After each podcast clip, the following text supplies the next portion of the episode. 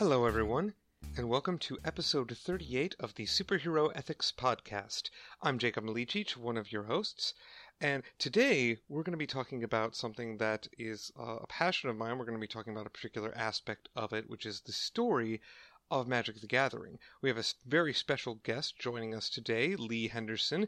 Lee, welcome. How are you doing? Um, I'm doing pretty well. Uh, it's a pretty good day for a Monday. Cool. Cool, cool. And then, as always, we have our very own Matthew Westfox joining us today. Matthew, how's it going with you? Pretty good, pretty good. Thanks, Jacob. Um, I'm glad you're taking the lead on this, and Lee, I'm really excited to have you with us. Um, and I'm really excited to dive into this topic because this is one that um, I think is going to be really interesting to our listeners. Um, as, as Jacob mentioned, uh, uh, we're talking today about Magic the Gathering, about that story, uh, and particularly about a couple of aspects from that story. Um, and it's one that um, is really important for both me and, and Jacob and Lee, as we are all judges in the Magic the Gathering program. Um, but I think it's really important that um, what we're going to be talking about are some themes that come up in those stories uh, that can be seen across a number of the stories in science fiction and, and fantasy and things like that. So um, I hope this is going to be a great show for our fans who love Magic the Gathering.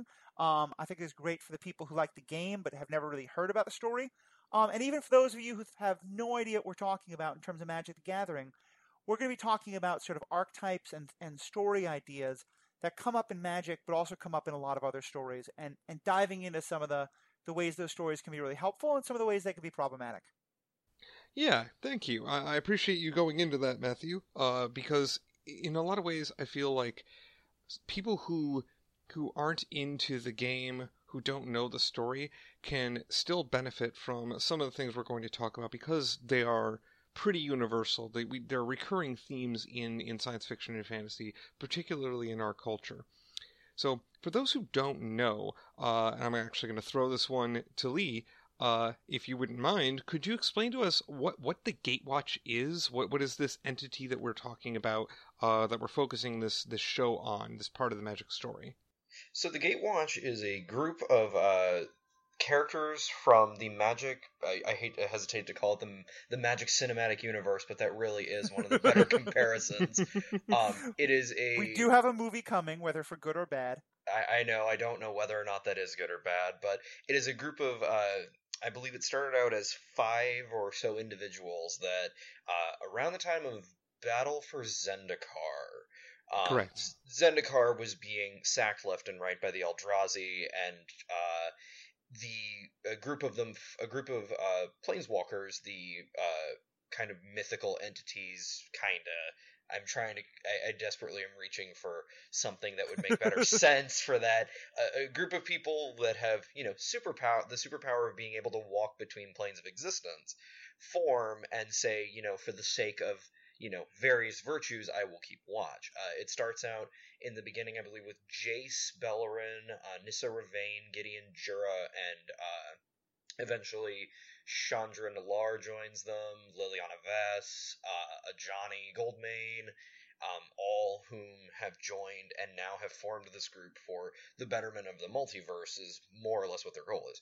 Now each character has their own motivations and their own kind of goals within within what they do. Gideon is is your your true blue Boy Scout, you know, he's all muscle, all here to help. He's the the closest comparison would obviously be Captain America in my mind. Right. Because right. because he can do no wrong and the law is just and, you know, the law is always upheld and Aunt May, apple pie, so on. But and, and and I think what's most relevant for, for our story here is that um part of what happens in the Magic the Gathering sort of overarching story is that every couple of months, the story goes to a, or every, you know, a couple of times a year, the story moves to a new plane of existence. And yep. then we are told a new set of stories generally about the, the characters in that new plane of existence. Yeah. And there, and that there have always been these characters called planeswalkers that can move back and forth and thus sometimes pop in and out of those stories. So, and so that with it... the Gatewatch, which came up a couple of years ago, um, we now have sort of one central set of main characters for the overall story who keep going. Like every time we, the audience, goes to a new plane of existence, they go to that new plane of existence and, and become the sort of central focus in that new plane. Right. Would it, would, do you think it would be fair, uh, and this is for either of you, would be fair to sort of shorthand refer to them as an extraplanar Justice League. Exactly. I I, can, yeah. I, I think that's pretty ser- pretty safe to say, considering that one of the nicknames that came out back when it was starting to form was literally the Jastice this, League. Yes, right. correct, correct, and uh, that has to do with one of the one of the characters who, in that case, would be the titular character of the group, but is not actually uh, being Jace. Uh, Jace yeah. being. Uh, how do I put this without throwing my inherent bias in? Jace, Jace is, I feel, in a lot of ways, presented to me as as me, as like my personal self-insert into the Magic story. Uh, right. Only it's me when I was a, a very emotionally unstable teenager, um, that that had a little bit too much appreciation for his own intelligence and not emu- enough appreciation for the.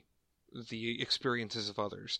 So how do you guys feel? So I'm glad you actually bring that up, um, because I, I would actually say, go ahead. Do we want to um uh, really go into the Gatewatch first and then go into Jace? Sure, that's that's, that's, that's probably fair. Say. That's probably fair. So yeah, no, we can definitely touch on Jace later, and Jace is a very interesting character when you actually sit and break him down, but we'll get to that right. in a little bit, like you said. But so each the, the other key thing with Magic, for those who maybe don't play, is that there are five colors of mana in the game. We're going to simplify that. I know your judge senses are tingling, but calm down. um, so there are five colors. There is white, there is blue, there is black, there is red, there is green. Each one tends to typify its own kind of uh, emotions or key thoughts and stuff like that. White is associated with law and order, but also with protection. Uh, blue is associated with intelligence and control, black ambition and greater power, red uh, red-hot emotion and passion, and green is typically uh, respect for the wild and uh, producing three force for two mana. Uh, so, uh, anyways, those those are, and each of the characters kind of in the Gatewatch is kind of a sounding board for those things. There, a couple of the Planeswalkers have had kind of touches into other colors, like uh, most recently in the Magic set Amonkhet, we saw Nissa obtain a blue identity and kind of develop that aspect of her, and previously Ajani went from being a, a traditionally mono-white to being green-white right. more recently. Well, he, he, and, and he, I think what's relevant for, for this discussion is that, so you have in this group of characters very much like the Justice League or the Avengers or some of these other team-ups we've seen. The idea is that each of these characters has a really sort of particular personality focus, yes. uh, and that each of them can be can do some great things, but also be problematic. But that they all kind of balance each other out. Right. Yes. So, so like, so, so the Gideon character, the white character, uh, brings sort of the organizational aspect, the idea of of teaming up. Uh, he's really big into that, and um, but but he also brings um, the the idea of there being some kind of central right. And some kind of, of need for action. Uh, right. Jace, of course, uh, being the, the blue representative, uh, brings, well, his his big, beautiful brain. Uh, but but honestly, also a, a sort of uh, level-headed approach, if you will. Mm-hmm. Um, so, like, he's, if I'm going to mix a whole bunch of different properties into this, but he's kind of like the Commander Data to, uh, to Gideon's Riker, because I don't want to actually compare Gideon to Picard. Yeah. Yeah, that'd be that'd be a bit much. So, yeah. you know, to to kind of to kind of explain a little bit. So, when uh, the Magic set Oath of the Gatewatch came out after Battle for Zendikar, they all took an oath, and they each card has its own, you know, kind of flavor text of, you know, for this reason I will keep watch. Gideon's is for justice and peace, I will keep watch. Jace is for the sake of the multiverse, I will keep watch. And it goes on and on. So each one really does kind of, and of course Liliana, with the eternal sass that she has, says, fine, I'll keep watch. Are you happy now? Yeah. Right. So, so, so, what do you guys think is the, like, in terms of this idea of the Gatewatch as a part of the story? What, what's the positive about it? What, what, how does having this Gatewatch help the story? I know we certainly have some concerns about it, but let's start with that, the positive. Well, it, it one of the things it does that I think um, people maybe don't give enough credit to is it gives us a centralized focus. It gives us some perspective characters uh, that we you can sort of latch on to if, if you're into one of them, if one of them strikes you, like I'm particularly fond of Chandra, so if one of them strikes you in a particular way, you know that character's going to be around. It's something you can connect with, and as they're interacting with the story, you get to sort of experience it through their eyes. Yeah. So I think that's a benefit. I'm I'm going to go, obviously, in the other direction, and I'm going to go with the more concrete example of I like not being devoured by cosmic space monstrosities. Um, it's it's one of those, especially once we get to the plane of Innistrad, where Jace goes about in, investigacing everywhere. Um, you know, he he's trying to figure out what's going on, and there are obviously some odd things afoot, and he eventually runs into the Planeswalker Tamiyo. Um It's one of those, they end up realizing that, oh, the thing we were trying to stop on Zendikar is here, and we're trying to now stop it. And it's, they have the ability to intervene, whereas the citizens of Innistrad maybe don't, because they're also, some of them are even found to be in thrall of what the madness is that's kind of going around. So it's one of those... Right. They kind of have the means and the abilities to go, wait, we have dealt with this before, you know, we can do something about it. And it's been found that it's generally been very effective. They've gone to a couple planes now and have like a fifty percent win record on doing good. We'll, we'll get it. Hey, that's not bad. They're batting five hundred. Like, like that is not Just- bad. Like the Justice League or the Avengers, they're, they, they exist because these universes need them, in theory. Right. And I mean, that the, they formed in order to fight these these cosmic beings that just devour entire planes of existence because that's their sustenance. Like, this is like, they were like, well, that's bad for us, for the people, for the denizens of those planes. So I guess we have to do something about it. Uh, not quite their, their formation, but uh, what's interesting is that they, they start out that way. Uh, do we have any, but before I go on, because this goes into the concerns uh, about the Gatewatch, but do we have any more things that we think are, are positive aspects of? I, I will add one positive, and I know that's much to the, to the surprise of some who know me on this topic, because I'm certainly going to have a lot to say about the negatives. Um, but I, I do think one positive is, as we were talking before, each of these characters, I think there's an extent to which, even though each of these characters is phenomenally powerful, probably none of them would be able to be anywhere near as effective on their own. Not just because five superhuman beings are better than one, but because, as we were saying before, each of them, you know, has a very particular focus that has some really great things, but also has some limitations. Um, and, and that's somewhat of a story cliche, to be sure, but I think it's a very good one of this story is a really good way of demonstrating the empower of that part of teamwork. Um, and I... I, I T- teamwork becomes really a cliche again, but I think there is a really powerful idea of, you know, any one person who has strengths, that person, there's also some things they don't have, you know, and that no one person can can be everything, and that there's real value to figuring out what your strengths are and also figuring out where you're lacking and finding other people who can complement that in ways that I think the Gatewatch does really well. The, the concept of none of us is as strong as all of us being kind of what gets emphasized. Right. That's a really good thought. Uh, there, there's it's this exists actually in a lot of uh, in a lot of superhero team uh, media, and I and I agree with you. I like that when when the emphasis is more on here's a collection of individuals, each of which is very very potent in some way in their own right, but there there's there's holes in them personally that then get filled in by others, and they're again stronger together. And that idea of them of uh you know, by our powers combined we are Captain Multiverse sounds really funny, but at the same time it's it's this idea that, you know, when when you work together with people toward a common goal, um it's better than trying to go it on your own, better than trying to be the lone wolf. And that's a good positive right. message to be sending uh to Uh, any community, much less a community um, like Magic the Gathering players. Um, although we kind of get that message in uh, outside of the Magic story these days as well, with the emphasis on pro teams, but we're not going to deep dive on that. And I will just say on that level as well, this is something that's going to be sort of a recurring story throughout this, is that the, the, player, the player base of Magic the Gathering hits all ages. But there's certainly a lot of youth who, who, who play these games. And and I think that Magic is, is fairly intentional about the idea that, uh, well, and tell me if you guys would agree with this, I think when when when analyzing the Magic stories, it's fair to think of them as the equivalent of, of Y A novels, in that they are they're written to be written for all ages, but they are written very much knowing that a young adult audience is going to be some of the primary consumers. Yes. Um, is, do you think that's accurate? Yeah, I would agree with that. I would agree with that. It's not. It, it's certainly. It's certainly not heavy uh, fiction by any stretch, and, and that's not. Uh, by the way, that is not meant as an as an indictment or an admonishment of the Magic story. I actually feel, especially more recently, it's been very enjoyable, very very well written.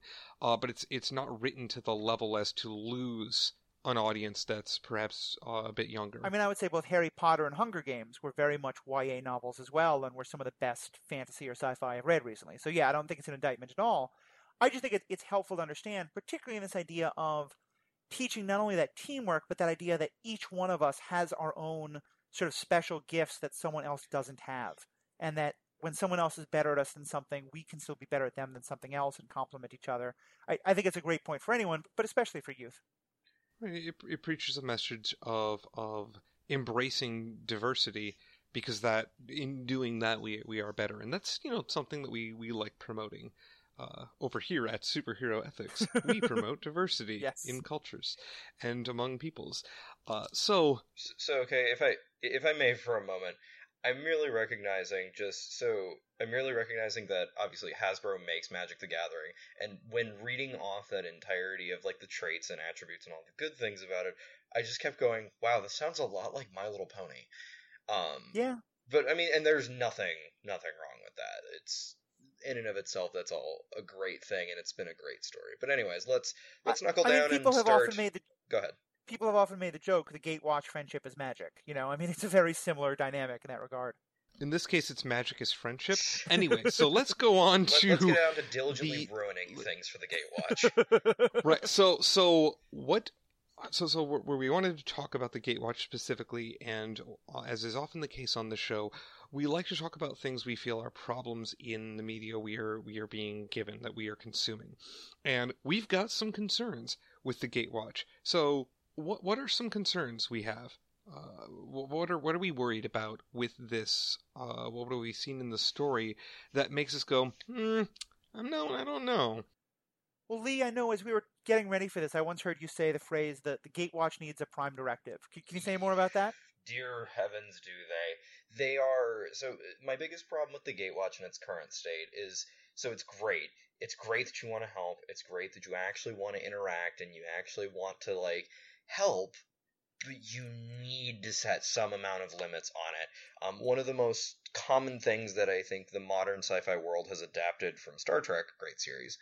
Um, is the concept of a prime directive, you know, do not interact with a certain planet or a certain species, you know, unless you absolutely have to intervene. And right. I, please correct me if I'm wrong. It's been it's been a bit since I've actually brushed up on that, but it, it's this concept of we do not intervene unless we absolutely need to. The Star Trek Prime Directive is there to say we're not here to to enforce our ideals, our philosophies, our our morality on other civilizations. Right. Um, when we're involved in something, we'll do it, but particularly if a civilization is is less developed, which comes up in in Star Trek because they're, you know, exploring different planets at varying stages in their development, they want to make sure they don't alter that. They don't want to change the course of that civilization's history. Uh, and of course, because it's a T V show, often that ends up happening and they're like, well, crap, now what do we do? Like, right. through through no fault of their own, now what do we do? Uh, or another show recently that, interestingly, is is brand new, still has this idea, The Orville. Also has something like this, came up in, in a recent episode, mm-hmm. where they don't want to influence a culture by being like, by the way, aliens exist, uh, people outside of your world exist. And I think there's two real key points here that we, we've hit on, but I want to make sure kind of elucidated is, one is this idea of sort of the, the non, not, not basically shattering myths and not like leaping people's science forward thousands of years before they're ready, um, and introducing them as whole rider world before they have any context for it. But the second, and, and Jacob, you were just saying this, I think is so important, is it, it's the not imp, it, not imposing on a totally different culture the values of our own culture, you know, and that we and, and there's a sort of recognition of there may be things that we can universally agree on are are problematic, and if we see happening in another world, we might want to intervene, but that a lot of times we have to stop and ask ourselves, wait a minute, even though by our values this society is broken, if by their own internal values this society is working, even in a way we find really problematic, is it our, should it be our, as the sort of outside force, our job to intervene? Do we have a specific example of where the Gatewatch failed? Like, we're, we're harping on this point, and I feel like that's because there's a specific example, maybe recently, maybe the last plane that we were on, where... Subtle. So so is is there a specific example where the Gatewatch failed in this particular as- aspect that has us talking about this? Oh boy, would I, I love I to would delve say there into is, this. But... Uh, just, yeah, get, we, we, can, we can spare a few moments on it, I think, because it's important to... Yeah, let's not to... go too deep, but let's talk about how Amonkhet, I think, is the one we're all talking about. Yes. It's kind of a, yes. a world with a, a clear sort of uh, references to Egyptian mythology. Um, what do you guys think happens there in terms of the Gatewatch um, violating this idea of what we think they should have of a, a prime directive? So, so to kind of start off, it's actually kind of funny because more or less in the story, one of the other Gatewatch members, Ajani, outright tells them, don't go to this plane because the, the big bad we're chasing, Nicol Bolas, uh, is it's his plane and he has control over it. And they go there and almost uh, total party wipe no fewer than three times uh, within the first story and are literally saved by an act of God when Oketra, one of the five gods, saves them. Um, right. This is... so. They proceed to discover things about the culture, that there are trials that people undergo, and basically their lives are, they do the trials, you try to prove yourself worthy to the god pharaoh, who, spoiler, I am going, we are going to have spoilers here for the Amonkhet story if you have not read it, uh, is, is Nicol Bolas. Um, right. And they eventually discover that not not all is right on Amonkhet, because the fir- because Gideon, one of the members of the Gatewatch, undergoes the trials because he wants to see himself bettered as a person and as a warrior. So anyways, I, I will stop digging too deep into it, but more or less they find out that uh, not everything's all right, you know, behind closed doors. They they find out that people are being sacrificed, or Thunderdome is literally happening, where the dead, right. you know, whoever is found worthy is then killed by... by the red god, Hazoret, and then they go to the afterlife. There's a whole thing there, but the whole point is, is that, you know, they're horrified to find out that, oh, people are dying, and people are being sacrificed, right. and we would look at that, I'm, I'm fairly certain, and go, this bad, we need to fix. Like, and right. the Gate and the Gatewatch go about doing that, and there was already... a group of people on Amonkhet that were kind of raising eyebrows and going, something ain't right, you know, all this math isn't adding up. And uh, they end up encountering a new character, Samut, uh, who is eventually found to be a planeswalker. She didn't know it, though, and she basically is inciting rebellion because, you know, the, none of this adds up. Why are we fighting for the right to die? And right. it's it's this this whole big story. But the big thing is, is that the Gatewatch then tries to intervene, and they do, and right about the time that things start going, you know, in terms of revolution, Nicol Bolas shows up. Now, for context, Nicol Bolas is the equivalent of an endgame boss. He has fifteen health bars, he has a spam AoE insta-death attack, anyway, and so on and so forth.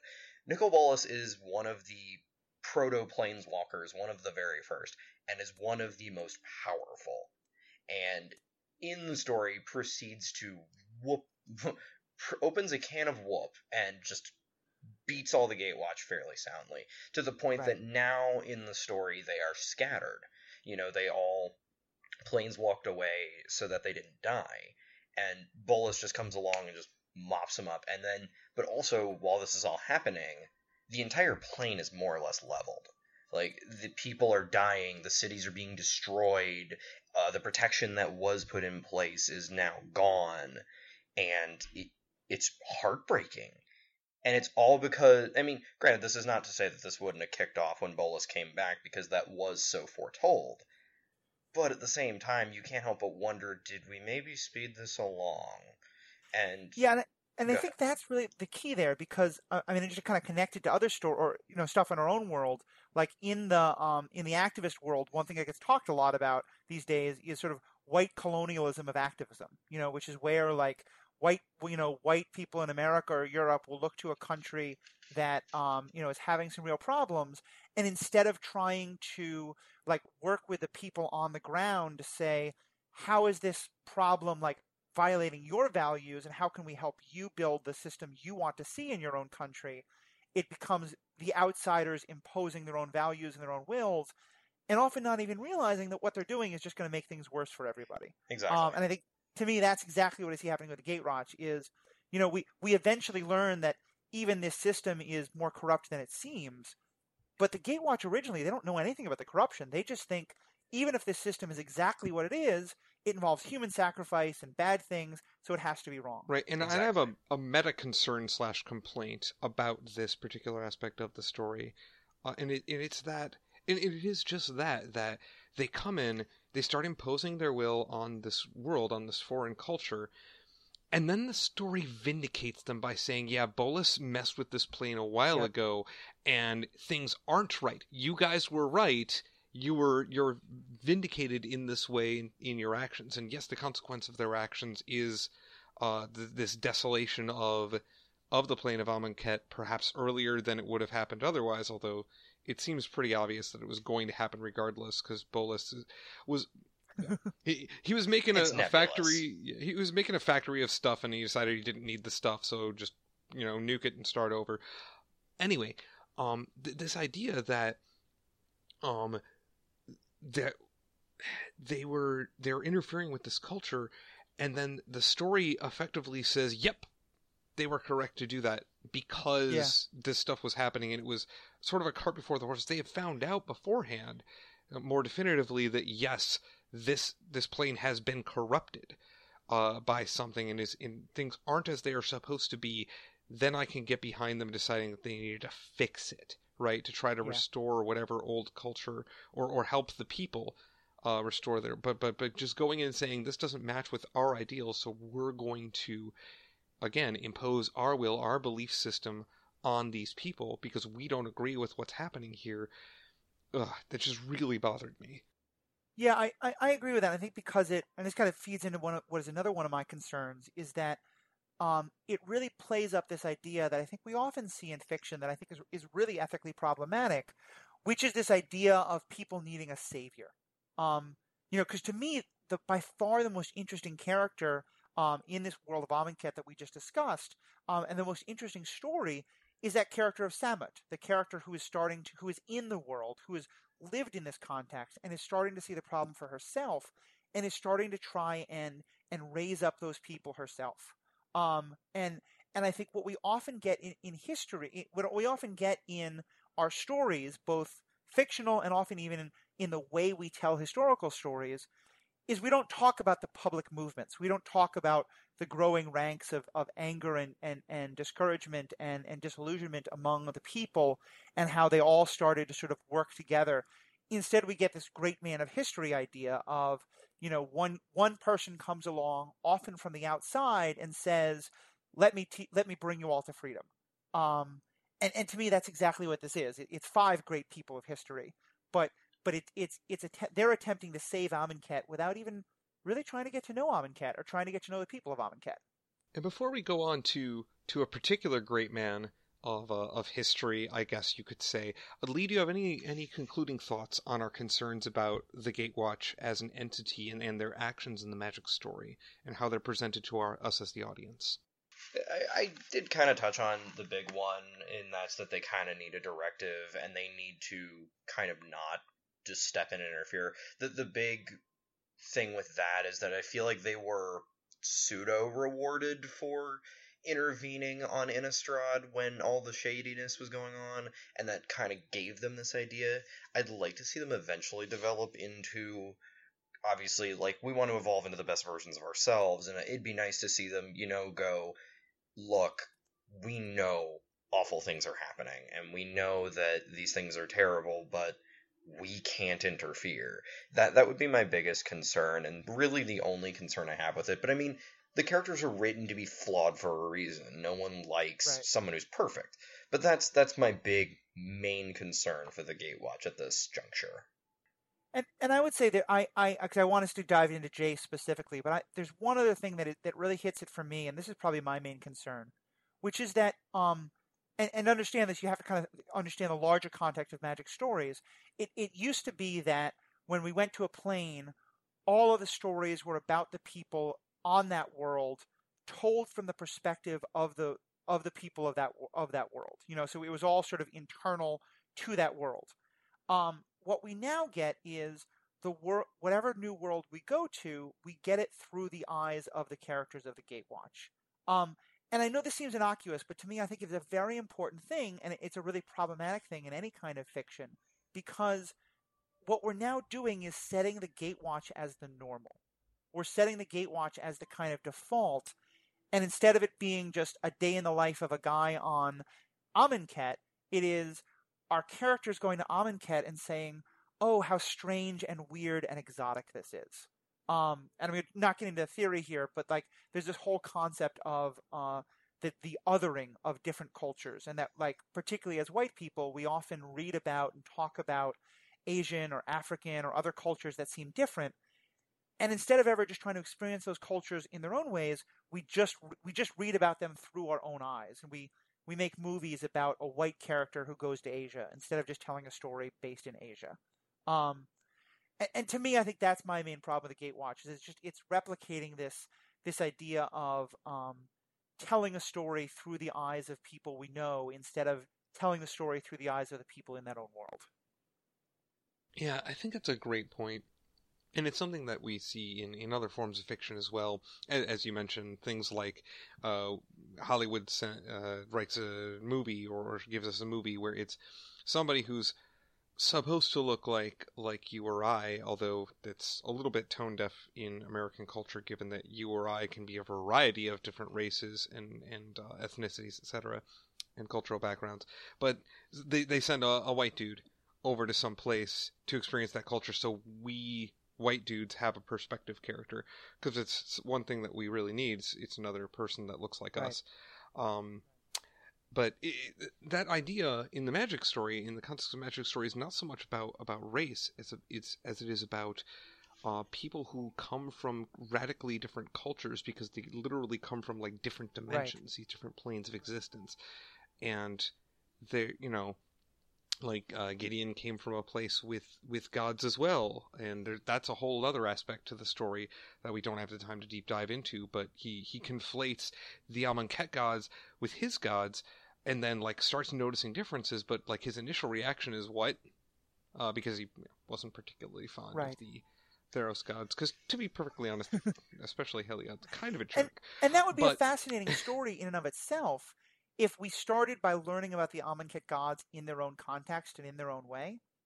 But it's yeah. that we only learn about the Amonkhet gods through the eyes of Gideon and how they're different from his own gods. And that's, that's I think, the the idea that just is, is really problematic. Whereas we got a uh, we got Heliod as Heliod. We know exactly what he's on about yeah. uh, in Theros. So, so with uh, that, should we move on to uh, the Grandmaster? Absolutely. Lee himself? Let's let's move on to. So we're we're, we're going to talk about one specific Gatewatch character, uh, the one I already mentioned earlier, uh, which is the character of Jace, um, and he's one of the first uh, Planeswalker cards that, that Magic printed, that that the game actually put out and said, here you can actually play with these very powerful entities now, um, and since his inception. Has uh, been sort of an, an archetypal smart guy, right? Uh, in a lot of ways, um, there there are some very positive aspects about Jace. Uh, and following our molding from before, I'd like to talk about what, what we like about Jace as a character first, before diving into our concerns about this particular character in the media that we are meant to digest as Magic players. Um, so I guess uh, uh, I'll I'll take point on this. Um, Jace is actually he has. There's a lot of the problem is, is that there's not like it's not like you can point to Gideon and go, here's what's good about Gideon. Gideon likes people. Gideon defends people. Gideon is self-sacrificing, so on and so forth. Jace is probably one of the more nuanced characters, in my opinion, because of his his story. To kind of too long didn't read. Um, he originally grew up and was found to be a telepath, and he was very confused and was even bullied for what he was doing, and he eventually found that he could mind control people. And this leads his parents to giving him a mentor in the Sphinx, uh, Alhammarret, I believe? Correct, Alhammarret. Alhammarret, uh, the, just one of the uh, Sphinxes on his plane. Um, long story short, if you can't see the obligatory double cross coming, uh, you need to read more fiction. Um, Alham- it is eventually discovered that Alhammarret has been sending Jace on covert missions, but then erasing his memories, kind of sculpting his brain, as you will, his memories, to kind of be the perfect servant for him and his ambitions. Um, so Jace then basically gets into a mind duel with him, and basically it blows out his memory, but he succeeds. So Jace then planeswalks to Ravnica, and Ravnica becomes his new home plane. Um, throughout Magic's story, Jace has... There have been a lot of things where Jace has been the one that has been followed, and for the most part, he is one of those people that he does he does well in the end. Yes, he does his investigation. Yes, he has his own qu- his own quibbles about things. But in the end, Jace tries to do the right thing at almost every juncture. Um... You know, and this is all with the snark and wit that comes with him. And honestly, I feel like that is one of his more defined personality traits, is that he he's the genius that we all knew in high school. He's the, I'm literally so smart that even talking to you is a chore. You know, you are right. So beneath me. And that is one of the more personality traits that they tend to harp on, is this concept of I'm smarter than you. And to be fair, not that there's there's a fine line between overconfidence and just being confident in who you are. And no, for the most part, Jace really is that smart and that tactical. Right. But anyways, I, I don't want to get into too deep of a, a crunch on him, but one of the things about him that honestly I would argue is a good point is that he is a very nuanced character, um, but also that in the end he does he does right. He... The the comparison I make, and please, Nathan Fillion, if you're listening to this, please forgive me, is he reminds me very heavily of Captain Mal from Firefly, but huh? minus the charm. You know, okay, they're, they're, that, they're both... I, I will admit, I had, I was like, where are you going with this? Min- um, minus double the charm, I would argue, but I, I think I see where you're going with this. He's, well, no, no, like, he's witty and fun, not funny, he's witty, or tries to be witty, but it's one of those, Captain Mal especially, is one of those kind of conflicted but nuanced characters, but in the end ends up doing the right thing, as we see with, you know, his, anyways... The Firefly episode can happen another time, but it's one right. of those that every time I would think of Jace, I was just like, this is the character I keep coming to. I mean, the other, probably the better comparison is actually not Captain Mal, but hilariously enough, another one of Nathan Fillion's roles, which was Cade Six from uh, Destiny. Cade's a renegade, Cade kind of does what Cade wants, Cade has a gambling problem, so on and so forth. And he's he's got a lot of problems in and of himself, but does the right thing. So, Lee, I would say two things. First of all, um, Jacob and I are constantly talking about how to generate more Facebook and Twitter interaction with our with our um, audience. Um, I'm fairly certain we're getting a number of people having very strong opinions about whether Jace is uh, like, uh, is like Captain, Captain Reynolds. Mal. So I really want to thank you for that. Um, and please, folks, um, if you agree with Lee, which um, um, no one I will. Certainly want to hear from you, and if you disagree with Lee, let us know too. But I, I do see your point, though I'm I'm not quite sure I'm with you, but I do see your point. Hey, no, yeah, um, that's that's the point of discussion.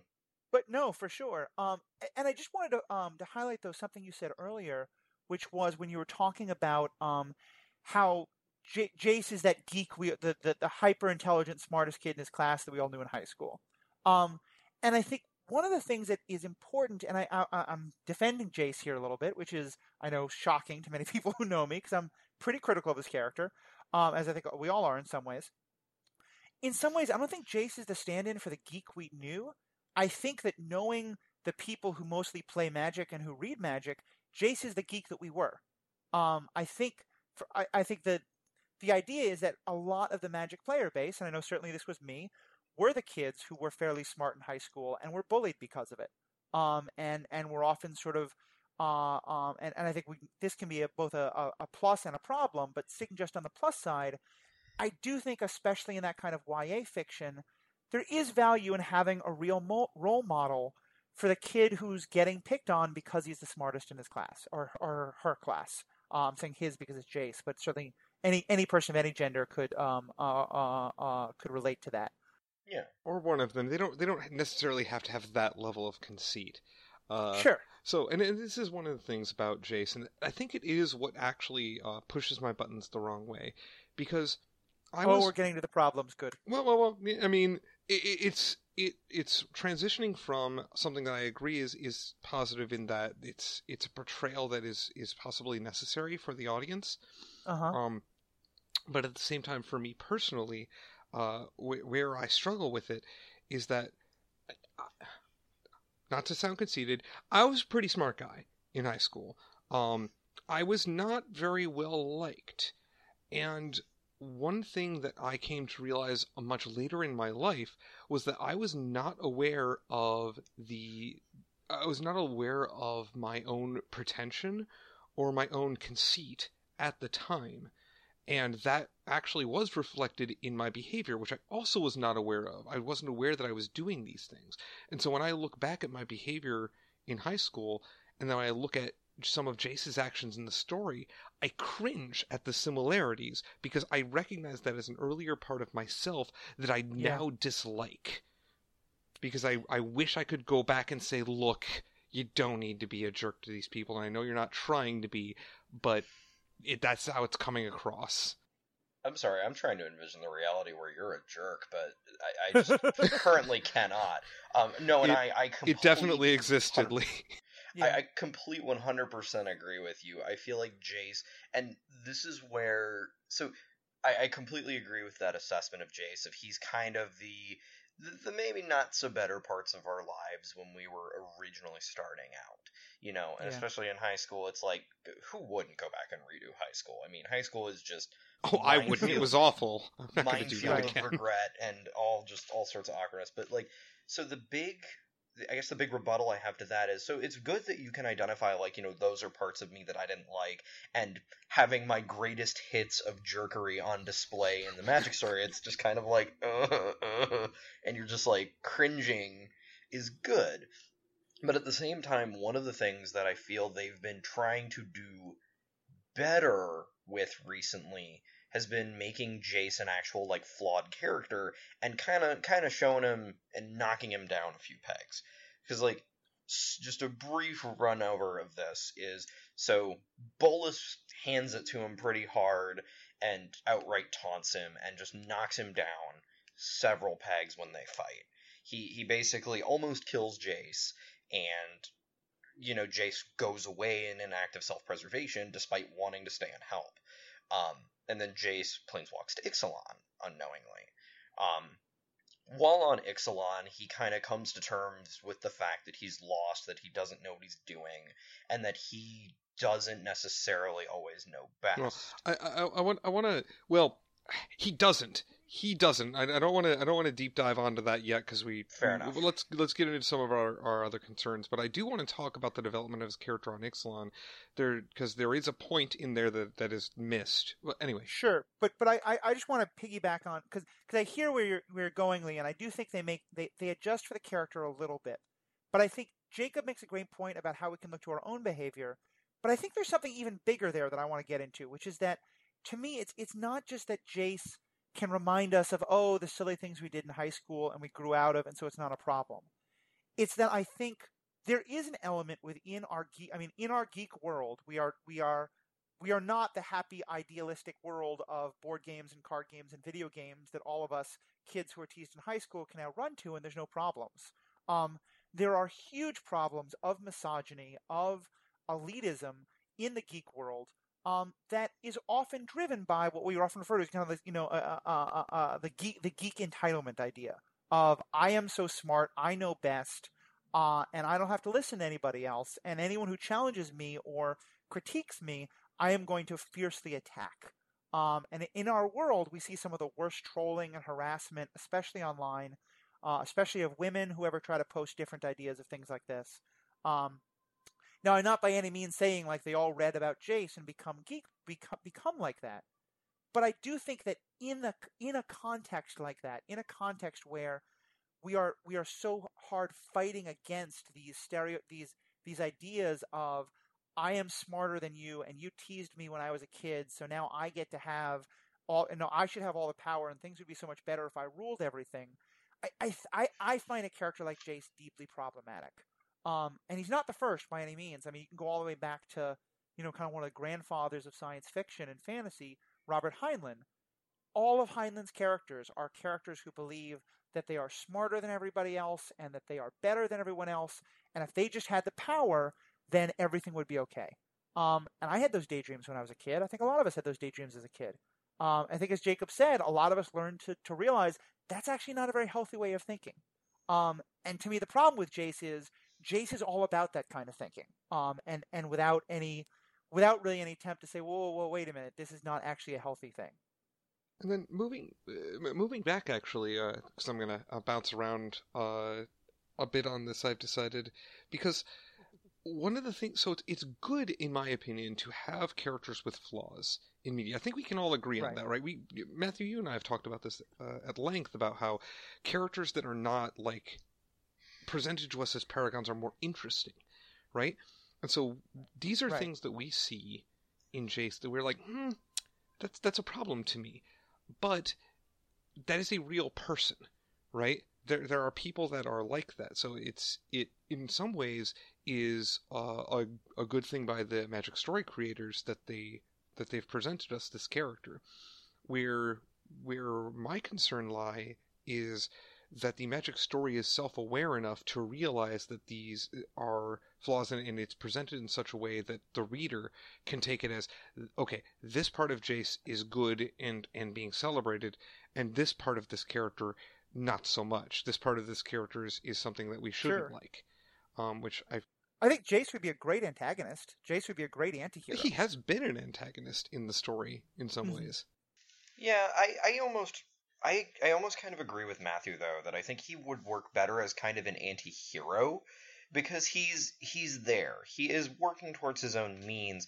But at the same time, he's not, you know, on the, oh, we're gonna have a bonfire and the wood is like women and children. You know, he's not megalomaniac, right. you know, you know, finger, finger tent, you know, going, right. yes, he's, yes. He's die. Not actually a villain, right? No, yeah. he's... There's, there's, there's, no mu- there's no mustache twirling, right. to use our favorite phrase. For oh, that kind of thing. Yes. Such a great phrase. But no, I think Jace is actually a very interesting character, and especially if we kind of break down his story and analyze it a little bit, Jace has been through some crap. Oh, yeah. You know, not to yeah. not to use some foul language, but Jace has been through it. And, you know, my just a little bit of context and background, my undergraduate was in psychology, and I have that has definitely opened my eyes to a lot of things and seeing kind of like what precedes certain behaviors. And Matthew, I actually want to thank you, because there was a phrase you used at one point on, I think it was the, you know, what about hero? It was the, you know, what happens when a hero fails? It was the phrase, hurt people, hurt people. Mm-hmm. And I, right. I just, I heard that and I'm like, oh my gosh, that is exactly, that is dead on. And Jace, you know, has been through mind destruction no fewer than two or three times. Um, he's had to deal with the constant repercussions of just being a planeswalker, and, you know, not to, not that, you know, it's so hard having all this intelligence, but and it's, power. It, it, you know, in power, he's he has definitely made it come across that, like, this isn't easy. And even for someone of him and his hubris, he has been very, he's had a lot of problems kind of coming to terms with his power, and still, even as an adult, is struggling mm-hmm. to kind of find that identity. You know, maybe he is an antihero. Maybe he is the hero that we all eventually develop into, you know, not as ridiculous as Gideon in his gung-ho, you know, making sure the world is protected and the only way to do that is big muscles and abs, you know. Jace is kind of... I think that is a very Jace reductionist kind of... portrayal of the Gideon character, but I'm going to let it stand because we don't have a lot of time. Yeah. Anyways, yeah. But so, like, I, I think Jace, to kind of close, Jace is a very flawed character, and he has definitely been a victim of a lot of circumstance that has just been awful. And, and I'm really glad you brought that up, because that transitions into my primary concern with the character of Jace. I set aside all the stuff that reminds me of... So, so set aside all the stuff that reminds me of, you know, things I'm less proud of uh, from, from earlier in my past. Throw that away. That's not my biggest concern with the character of Jace. I agree that that uh, Jace has demonstrably been... He's seen some shit, right? He's seen some things. Um, but uh, to use the word you were avoiding. But the thing that bothers me is that he gets amnesia the way you or I get Chinese takeout. And it's self-imposed, right? He edits his own memory... Like, not infrequently, and yes, he did, like it's this is him flexing his power, right? It's flexing his muscles, but sometimes he does it for things that he'd rather not deal with, right? And that's phenomenally unhealthy. And as as somebody who's who's studied some psychology, I'm sure you would agree, Lee, that is very unhealthy to take take problematic experiences and like throw them away. Like, yes, it's very powerful and an empowering idea that you can just get rid of them. But here's the thought, maybe you could just learn from it instead, and then his behavior would make more sense to me if he was carrying all of this. But he gets rid of a lot of it. That's honestly one of the bigger points in the Judge program, as well as just real life, is it is generally more healthy to learn from things and accept your own failure, failures than to just auto-wipe and go, nope, everything I did was perfect, and I'm not going to think of it any other way. Like, I'm actually not inclined to disagree with that, just on who I am. Um, yeah. So I think, th- so the, I guess in closing with Jace specifically is my biggest problem has not been the character of Jace, but more how he's been written. Much like Jessica Rabbit, you know, I'm not bad, I'm just drawn that way. Right. It's, it, it's that concept that Jace is on a, I feel like Jace is on a longer path than what he has, than a lot of the other Planeswalkers. He has a lot more room for meat and depth and development than Gideon, who's kind of already convinced of who he is. Chandra, who has kind of learned to tame that fire in her, but also let it out at times.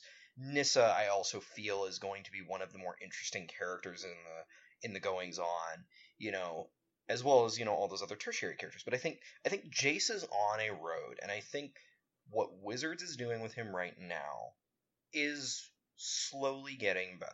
I feel like he is, because he learns a lot on Ixalan and has kind of right. learned, I mean, spoiler alert, he literally makes friends with someone who he had a fight with, you know, yes, probably right. a year or two ago. But that was so after those, he got a complete brain dump. He doesn't know who he is.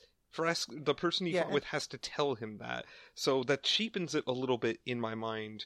Uh, but what we're going to see, actually, as the story comes, because he's just gotten all of his memories back. I'm really excited about it. Uh, but, like, to, to see what, what happens, how he how he reconciles those two things. Because I got to tell you, Lee, uh, and I know I, I, we've we've talked about this, and I don't really like the character of Jace. I loved Ixalan Jace so far. He's so earnest. Yes, exactly. He's everything yes. I like to be. Here's the two things I would add to that. One is that I, I, I am finding I like Ixalan Jace a lot more, but but I find it really hard because I sort of feel like in, in it some could ways all fall apart. Well, it's not that we could all fall apart. It's that we're we're getting this entirely new character because he had a sort of like install new mind software, start again. And I feel like it's actually really unfair to these other characters who he did really bad things to in earlier stories, and they're forced to just say, well, oh, he's this different character, let's start again. Well, um, we'll see. Yes, we, we'll and see. we're going to see how that works out. We'll, we'll see well, if the chickens come home to here, roost. Yes. Here's, here's the other part of it for me, and I accept that I'm, I might be in the minority here among the three of us. You guys were talking about him being this really interesting character, and I think that's where I just don't see it, because more than anything, I am just so bored of this kind of character. I feel like we get this hyper-intelligent, smarter than his own good, gets picked on, but really everyone should be listening to him, and eventually he gets to save the day. We ha- we get that story in science fiction and fantasy so often, again and again and again. And I just, every time I hear Jace, I hear Wizards going back to the Jace well, I just think, why are you guys being so lazy? There are so many more interesting stories you could tell, particularly ones that are not so problematic. To me, the Jace story, it's just it's that white male entitlement story we get again and again and again. And in a world where there are so many other interesting kind of beings and races and, and, and types of things you could get, I I, I, I just I, I can imagine that we can get a redemption of this character, but it just seems like such a waste of story time instead of just saying, okay, we had this character, he he was smart, he had some flaws, let's now move on to something else. To, also, so I guess... Sorry, go ahead, Jacob. I, I was just going to ask if uh, if your your main dislike of Jace is actually that he, he triggers your uh, Wesley Crusher trauma. Because that's what it sounds like to me. For for me, it's not my Wesley Crusher trauma, it's my Ready Player One trauma. Oh, yeah. yeah, uh, yeah I know yeah. That's a whole story. You and I are going to have it at a different time. It's And it, it's kind of what I was saying before. I think if we didn't live in a world where I was seeing entitled geek boys do so much harm in so many real ways, I'd probably be a little more sympathetic to this character. But I feel like at this moment in the sort of cultural zeitgeist, we have had too many of these characters, and I'm really ready for something. You think it's the character that, that the Magic player wants, but not the character the Magic player needs. Exactly. I'm just I'm can, full of cliches did we just say tonight. He's Batman, like. So I, I think I can identify a little bit with that. I. So I, I am a person that I hate unresolved story arcs, which is exactly why I hated Lost.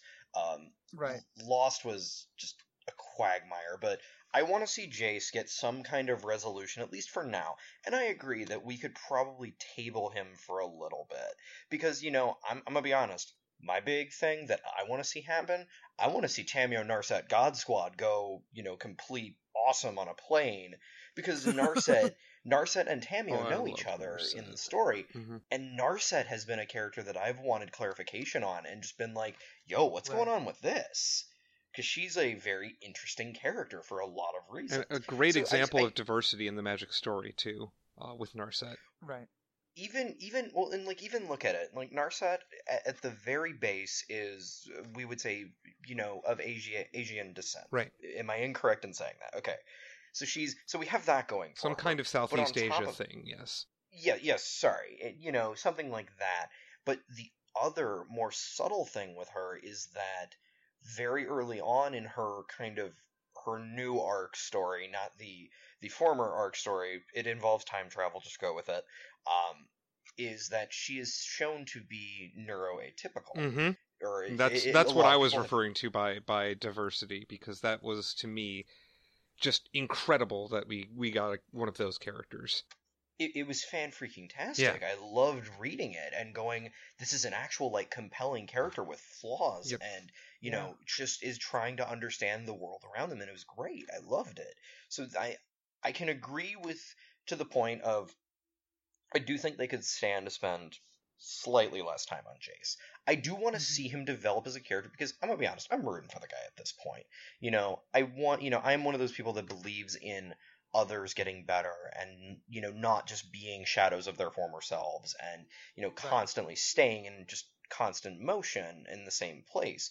You know, I want to see him get his ending, and I want it to be at least somewhat decent. I don't I'm going to be honest, I don't like these people that just go outright and attack Jace and say he's shitty and awful and this and that. It's like, that seems like you're just kind of writing it off a little too. And that's not to say you guys are those people. You guys have been Oh, very... I absolutely am that person, though. Well, no, no, no. Yeah, I, Matthew's I torches and pitchforks over Jace. no, no, no. But, like, you've given him his day in court, and you haven't made anything that isn't able to be backed up. But these people sure. that are just like, oh, you know, Jace is the most printed planeswalker, and it's like, up until Ixalan, he wasn't. And, you know, oh, they always touch on Jace. I'm like, well, they've also been touching on the the the yeah. planes, the, you know, the the Gatewatch. So yes, Jace is part of that. You know, so I agree. We could stand a step away, but I just, I, I'm sorry, I'm never a person who likes people who just outright hate something and can't provide reasoning for it. So that's the. That's the exact inverse of the problem I have with you, Matthew. Right. Where he's providing reasoning and you're like, hmm, you got a point. And and I think this is a good, this is a, a great discussion because we don't have to agree. Correct. You know, and I think that that's, and, and I, I, I like that we have different perspectives. Um, I just want to sort of say in closing, and we should start wrapping yeah. up, but um, for my last word, and then anyone else can, can, can throw in their last word, I, I will say that it, it, it made me a little bit happy because in, in, one, in that story we've referenced a couple times, Nicol Bolas, Um, when he's destroying the plane, the Gatewatch, and he's, he's beating up on each one of these characters. I, I'll admit, I really, I, I wanted Jace to die in that scene. Um, I was disappointed he just flat out died. That ended his story. But but I, I what I loved was that Nicol Bolas says a couple of times to the Planeswalkers things like, I am so bored with your antics. And like, Jace, you really think you can outthink this? You're not the smartest in the room. I mean, and it and it, it, it wasn't just that it was satisfying to me as a character. It's that I felt like there was one person in the writer's room who at least sort of understood the reason why not all, but some of the fans are really tired of these characters. And it felt like there was someone in the writer's room trying to throw a bone of saying, we are going to keep telling the stories of these characters, but but you guys who, who are not just like bored of these characters, but really think they're problems, we get that, and we're having Nicol Bolas at least be your voice for a little bit of one and story. He, here, here, here is your obligatory punch-up of the characters. Here is all of the things that you have written about going you wish you could do. Here is Nicol Bolas doing all of those for like five minutes. All right, we're going to go back to the actual story now. Well, and mm-hmm. what? So, so my hope with this is that what we get as an outcome of the events of Hour of Devastation, where Nicol Bolas lays this, the proverbial smackdown and the literal smackdown on the Gatewatch, is this development of each of the members of the Gatewatch. They just had a, a major experience in in their lives, uh, and they should grow from it. And it gives me hope that what the Ixalan story did with Jace was present to us a completely new Jace. And I, I do think that it is interesting that the only way the writers felt they could do that was to literally format a or format C colon backslash Jace uh, in order in order to do that. But um, you know, we get we get a completely fresh take on him. He's he experiences a new plane with you know wide, effectively innocent eyes. Uh, And what I'm hoping is that when he gets the sum total of his experiences back, he uses these new experiences and goes, wait a minute, I think I was I think I was better when I was just using the my experiences in the environment to help form myself. And he gets and then he grows and the character grows. Mm-hmm. And that we see this happening with other members of the Gatewatch who, who sort of come into a, a more evolved, if you will, version of themselves, a more mature version of themselves, so that when you get back together, they can have their little powwow and, you know, maybe stand in a circle and, and you know, do an Alcoholic Anonymous thing saying, like, yes, I was a misunderstood planeswalker. I, I understand better now. Maybe not quite that hackneyed, but but I, I would really like it if, if they would if they would grow. Because I agree with you, Lee, that the most boring characters we get are the ones that start the story in a particular fashion and don't ever really change in any meaningful way by the end of it. So the, the comparison I have for that is, so there is a internet uh, video game reviewer who I was shown in college and still to this day kind of watch. It's uh, Yahtzee Khrushchev, Zero yep. Punctuation. Yep. Um, he, one of the points he makes is he... He doesn't mind shooters, however, he does regularly talk about how the arcs in a lot of them are basically you start off as a meathead in power armor, and then you end the game as a meathead in power armor, only meathead in power armor, but with a slightly gravelier voice. And it's one of those, it's exactly that. It's, we start as a meathead, we end up as a meathead, mm-hmm. but we've been through something, but we haven't learned. And yeah, and I, I think that's a great point, and I would just say, Jacob, to what you were saying, I and this is kind of going back to our first point, I, I, I would be interested in seeing each of these characters go through some of that growth. And also, I think it would be a lot better if, even if we keep these five characters as main characters, to have them not be the Gatewatch means that we are going to get to learn so much more about these other cultures. Yeah. Because now, not only, A, we just don't have as much time of the five of them talking to each other. We have each of them talking to the people in the new worlds they're experiencing. But also, they never have the chance to say, oh, wasn't that thing on this plane so weird to someone else who's also new to the plane? You know, everyone else they're experiencing is going to be from that plane. And I do think that that at least is going to really address this this issue of always seeing these other places as new and different and exotic. Yeah. And and just getting to see the story of whatever plane we go to in its own yes. light. Yes. And we are we are getting that with, with the story of Ixalan.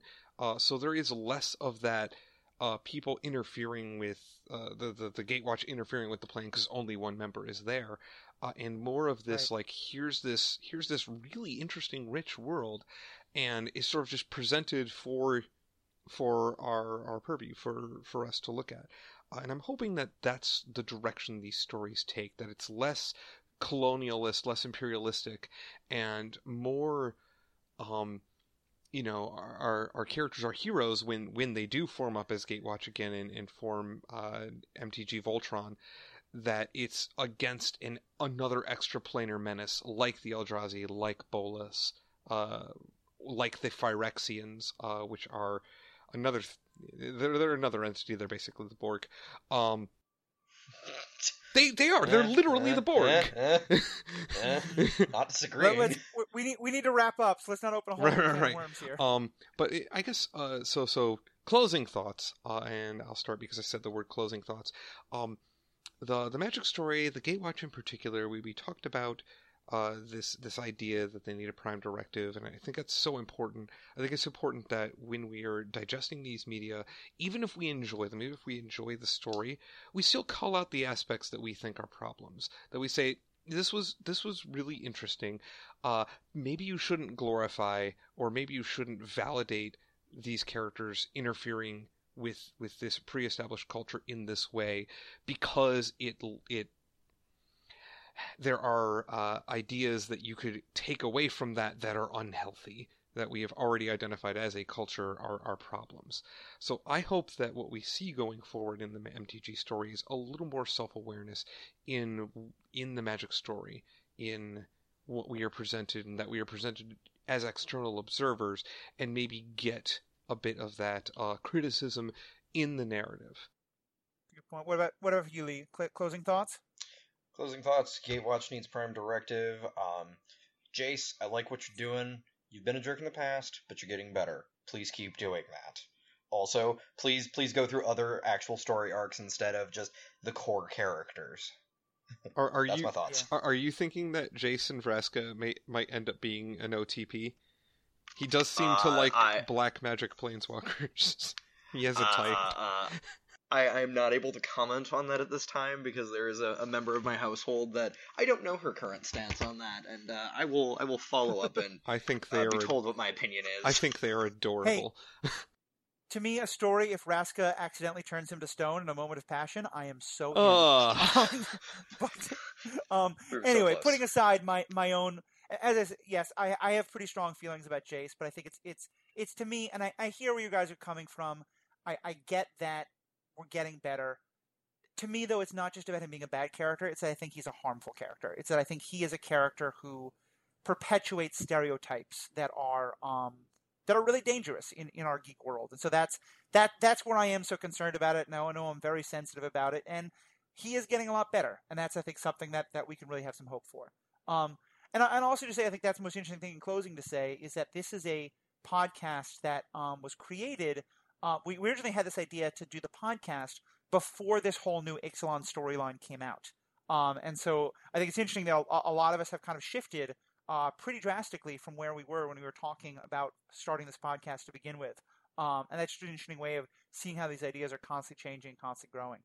Um, so what about for you all? Um, for you Magic players and fans, um, do you do you agree with us? Do you are are are are are obviously we didn't all agree with each other. Where do you fall on the Gatewatch? Where do you fall on Jace or some of the other planeswalkers? Are there things we missed? Um, great things about any of these characters, terrible things about any of these characters you want to hear us get into.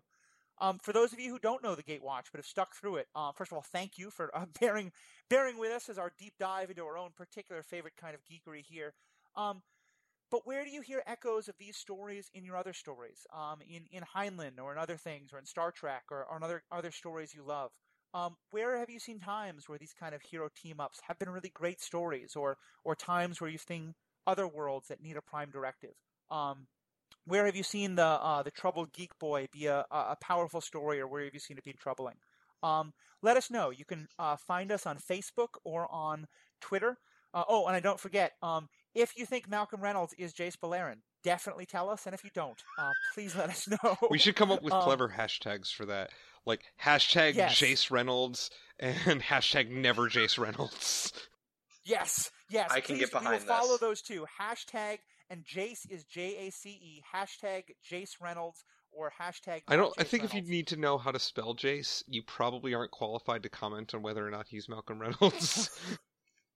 Oh, come on. Didn't we say that the whole point is anyone can comment on anything? Okay, fair, fair. You got me. Um, No, but as Lee said, we actually should know that. But but but again, for anyone who, whatever just ideas this has brought up for you, let us know. Um, you can use those two hashtags. You can find us on Facebook or on Twitter at Superhero Ethics. Um, uh, please tell other people about this podcast. Share it with people who you think would be interested in the conversation. More than anything, I think all three of us, um, Lee, I got to know you because we were playing a game of Magic and we got into great conversations about this. And I think all of us love these conversations and we want to have it with more of you guys, the listeners. So please, please tweet at us. Please Facebook us. Uh, you can email us. And more than anything, please keep listening. Please keep thinking about these stories for yourselves. Uh, so on behalf of myself, uh, Jacob, and Lee, uh, thank you guys all for listening. Have a great day.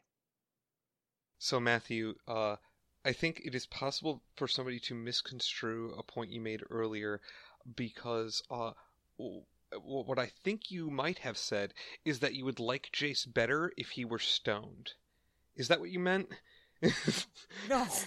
I think I said I'd like him better if he was turned to stone. Yeah, so he's so he's stoned, right?